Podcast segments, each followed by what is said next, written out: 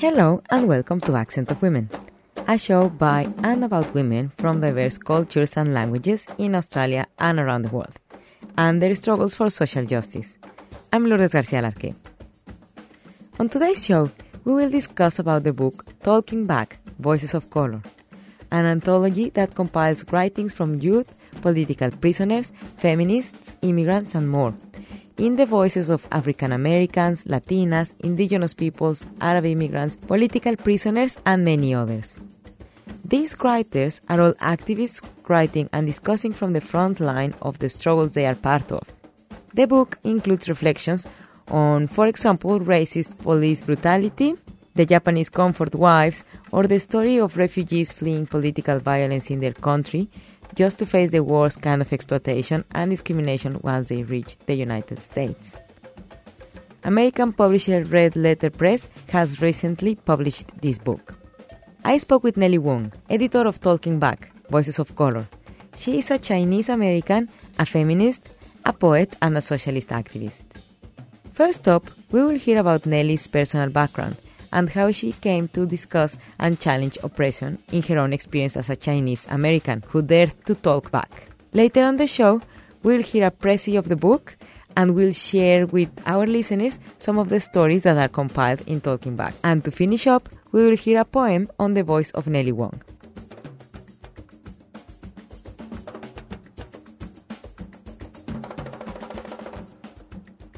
I'm Chinese American. Uh, my name is Nellie Wong, and I was born in Oakland, California. And I'm the first U S born, first daughter born in the United States of immigrant parents from a small village in China. And uh, I have three older sisters who were born in China but came over to the United States with my mother. Uh, because my father was already an immigrant and already here in the U S and he, I mean, he returned to China, bring them all whole, uh, all over to the United States, and then a year after my mother and my older sister's arrival, then I was born a year after. So I'm the oldest born of the uh, four siblings uh, born in Oakland, California. And how was it growing up as a Chinese American in California? Yes, right. Chi- uh, and I di- identify as Chinese American because Chinese Americans are not Chinese from China, and we're we're Americans. We're U S citizens, and uh, the important thing is that while some of the culture has been carried forth from the small village in China that my parents came from, Uh, we were, uh, even though we lived in Chinatown in Oakland, California, we are Americans. So, um, you know, given discrimination and racism and all kinds of issues that happened to us, but uh, the United States being a country of immigrants, we're part of that. So what, what exactly made you think that you wanted to share your story and also stories of other women's in this collection of books that we will go deeper into other stories? Okay. But what made you want to to write about this? Well, I became a writer and a poet back in the nineteen seventies. And uh, we were, I, as a student at San Francisco State University, in the nineteen seventies, I was very, very concerned and curious and interested in really learning about the role of people of color in the United States as well as being Chinese American, and that in general our stories weren't being told, or we didn't read about ourselves in uh, literature or see ourselves in the movies. And um, there was a lot of racism that people of color have experienced in this country uh, because we're dark skinned, or because our eyes are slanted, or just because we look different from what is deemed to be a real American.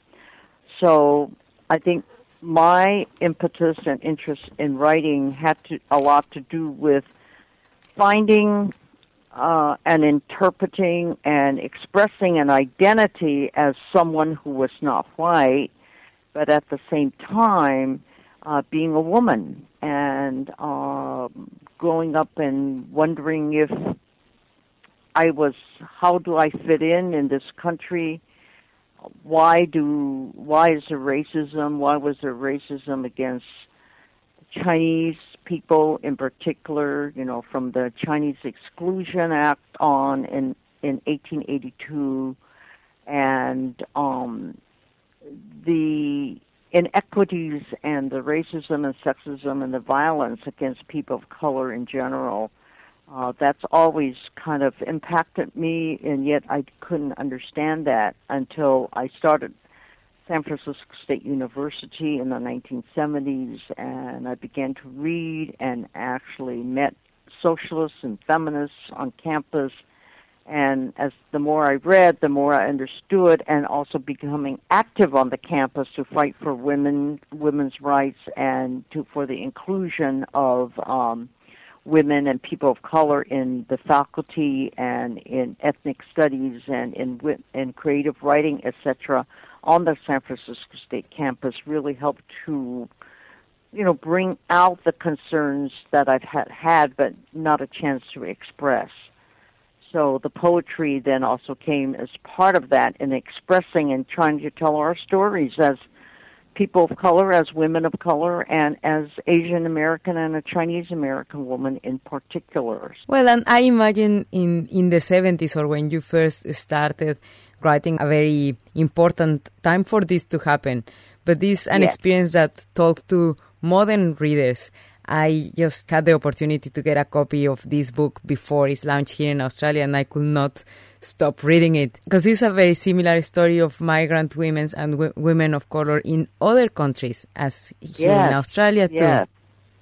So who speaks yes. on this book? What stories are collected? Um, many people, uh, uh, it's women and men of color mostly, and then with a few people who are not Uh, people of color, but who speak about women and people of color. So um, these are all the stories and the articles collected for this new book, Talking Back, Voices of Color, uh, were uh, came about from articles and uh, other pieces that were published in the Freedom Socialist newspaper, Uh, which is a newspaper published by the Freedom Socialist Party with headquarters in uh, Seattle, Washington, here in the U S. So the collection came about from the impetus of members of Freedom Socialist Party and Radical Women, affiliated socialist feminist organizations, by the Comrades of Color Caucus.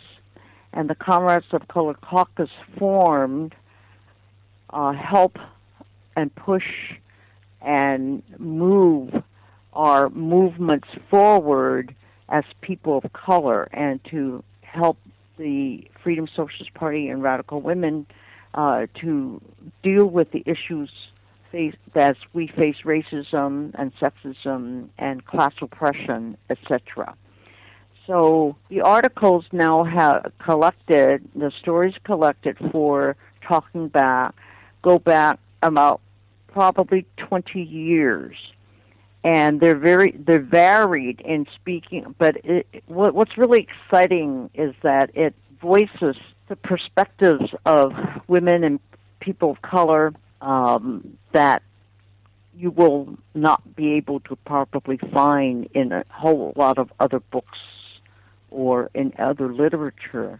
And these are activists, and these are unionists, and we are um, multi-ethnic and multiracial, as well as multigender and young and old and in between.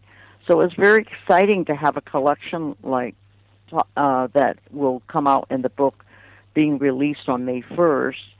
And um, it has it deals with many kinds of issues, whether it's reproductive rights or whether it's about um, immigration and the racism that immigrants to the United States face, as they do face in other countries, as well as workers and Black and Latino, Latina, Chicana. We we have a term we use in the United States, Chicano and Chicana, as well as Native Americans and Asian Pacific Americans. So this book allows for those voices to be heard. And what's really exciting is that these are voices of activists, of revolutionaries, and uh, and our allies who support the leadership of people of color and women of color in making radical social change here in the United States, and how we look at the United States as a uh, a system that is uh, a capitalist system that engenders race, sex, and uh, economic oppression.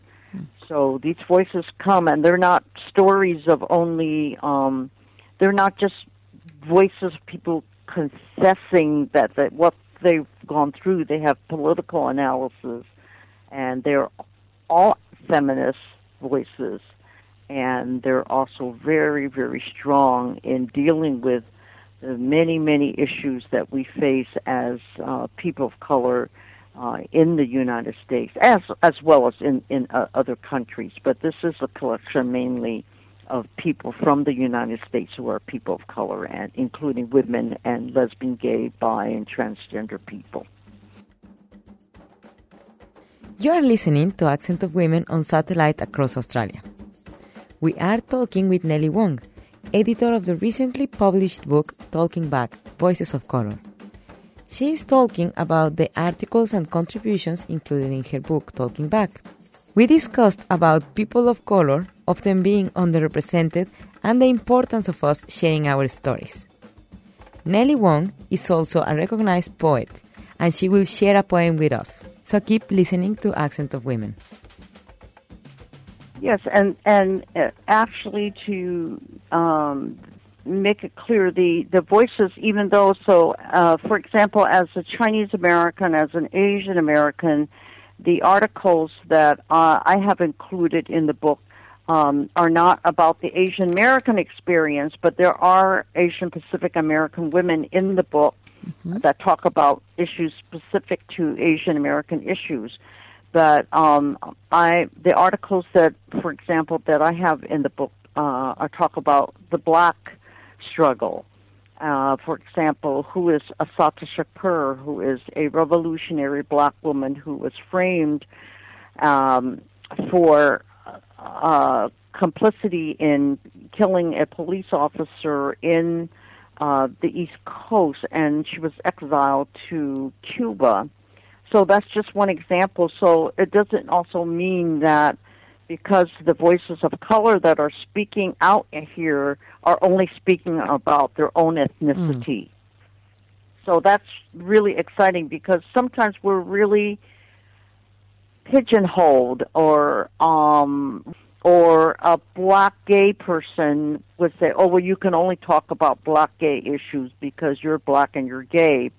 But that really isn't the uh, the thing. Yes, it, we we need and, and, and desperately need and want the voices of various people of color, but these the people of color that are featured in the book are radicals, and they are revolutionaries, and they speak from the heart as well as from their experiences, looking at the system that engenders race, sex, and class discrimination, but also to fight for working people and uh, people whose voices may not have been heard. So that's what makes the book different, I think, and very, very exciting.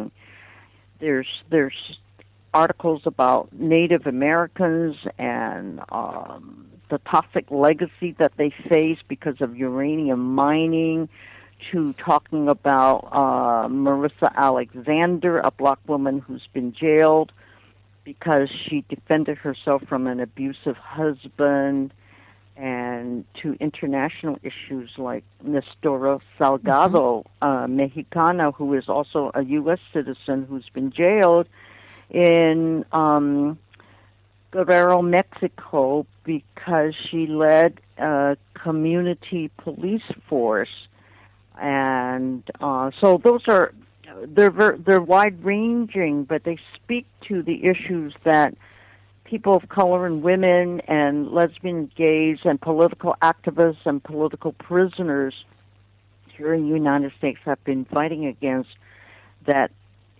imprisoned them, and not only their voices are silenced. So uh, Red Letter Press is making this this opportunity happen so that the voices of the silenced and the voices of the fighters and the voices of color are having a chance to be heard. So we're really excited that, that mm. we can do this. Yeah, Not really. This is very exciting. And all these stories yeah. that you are mentioning, such as Nestora Salgado or the, the stories of repression um, against the African American in, in different areas of, of the U S, are issues that we have interviewed here on, on Accent of Women. I think yes. we both sort of share a very similar purpose that is, in essence, giving the voice to stories, experiences, and struggles of women and men, and particularly yeah. women of color. So how do you feel about this experience of reclaiming this space that that women are like trying to take and, and use for their voices and their experiences? Uh, we're still fighting racial and sexual discrimination and class oppression. We're, we're still fighting that. You know, even if we have an African-American president in office now, it doesn't mean that it's a post-racial society because of the economic system and what it does, and that people of color and workers in particular and the immigrants in, as well, altogether when you look at it, we are suffering the discrimination. And what's really makes it very exciting uh, for me is that It's it's not just one issue and and another issue that is important, because when we talk about being multiracial and multigender and multi-issue, we're really bringing out what's been silenced, so that if, say, a person of color gets into a high office, well, there, you've got it, you've made it. You, you're, you're, you, there's no more discrimination because we finally elected uh, a black man to office. But that's not the case, because we have to also look at the incarceration of hundreds and thousands of black and brown men in prison, including women, or how Uh, lesbians, gays, and bi and transgender people are discriminate, discriminated against and imprisoned or murdered because that's who they are, as well as the um, workers who, uh, in, in our country, and in many other countries, who are paid low but then are expected to work for low wages and then to be discriminated against in the workplace. So all those issues come together and help us as activists and writers to put out our stories, our articles, and our perspectives, which are radical and activist-oriented. So these stories, I think, of Americans and other people of color um, have not really dealt as as much as it has been on what happens when our voices aren't heard. And when you think about the victories that have been won, is done by militant struggle in the workplace and in the fields, you know, whether it's on farm workers and whether it's on um, not only let the stories out, but to address the issues that people aren't thinking about, and that we have to look at what the system, what the economic system engenders in keeping us down and silence. Well, we refuse to do that, and that's how we're fighting back, and we can do it through our voices and through the activism in the workplace as well as in the home and um, in the movements. That's fantastic, Nellie, and well, we wish you all the best. What else can we do if, you know, and, and it's not just a personal kind of thing that I was doing. Yes, many of the writings that I've done uh, is was thinking, oh, how do I even help to liberate myself? But it, it's not just not personal, because the more the more we write and share our stories and our, our perspectives and such, we find that other people have also been going through the same thing.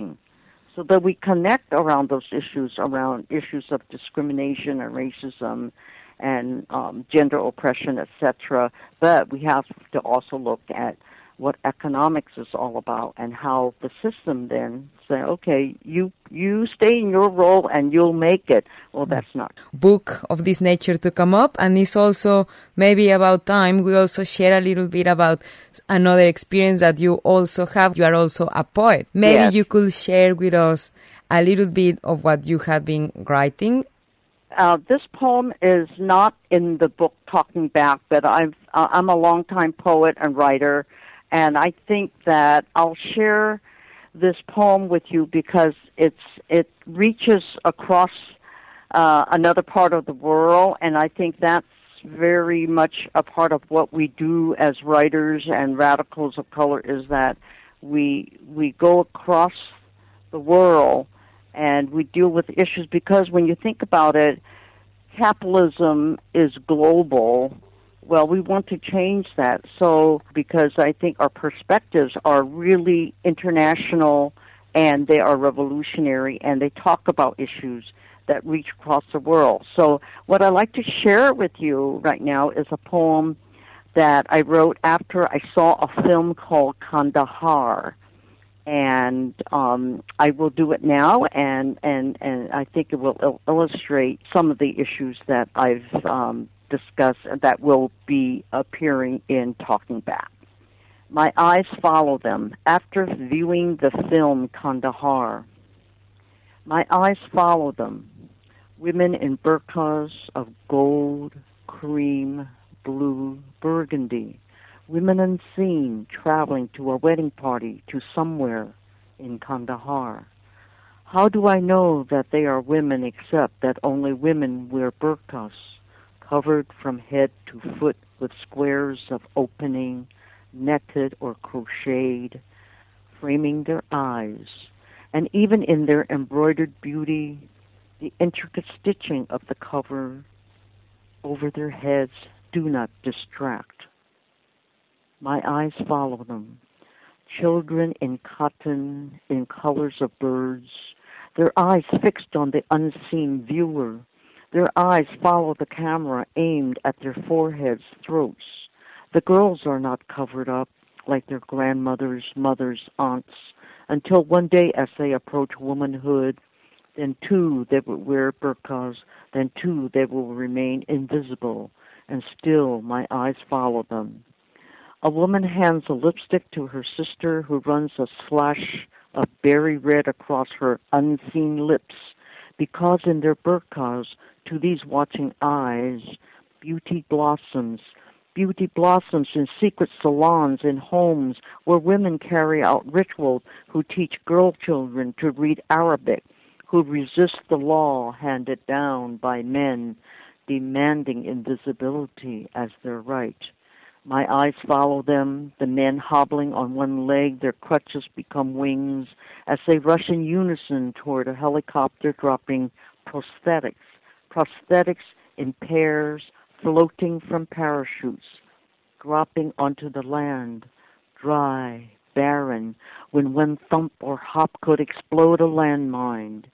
My eyes follow the woman, a journalist named Nafas, in her burqa, disguised as the fourth wife of a man who rides with his family ostensibly to Kandahar.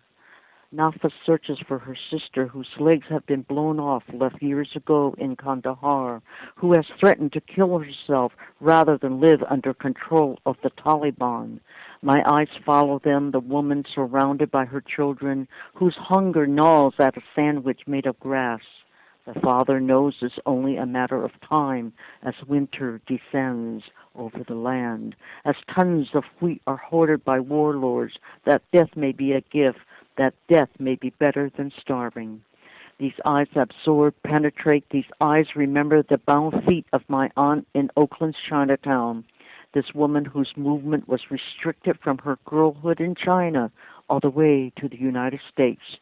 Their, uh, these eyes ferret the unknown, the hidden, the unseen faces, shapes of their jaws, mouths, arms, bodies, legs of the women in burqas whose passion for movement remains unknowable, whose spirit thrive at the thought of wheat they could pound into flour, who long for the sun to find them unafraid and daring, daring to read the newspapers, listen to the radio, watch television, walk the streets, run the land, dancing as women, as sisters, beckoning in the heart of darkness, as the eyes split open, their ankles glistening with truth.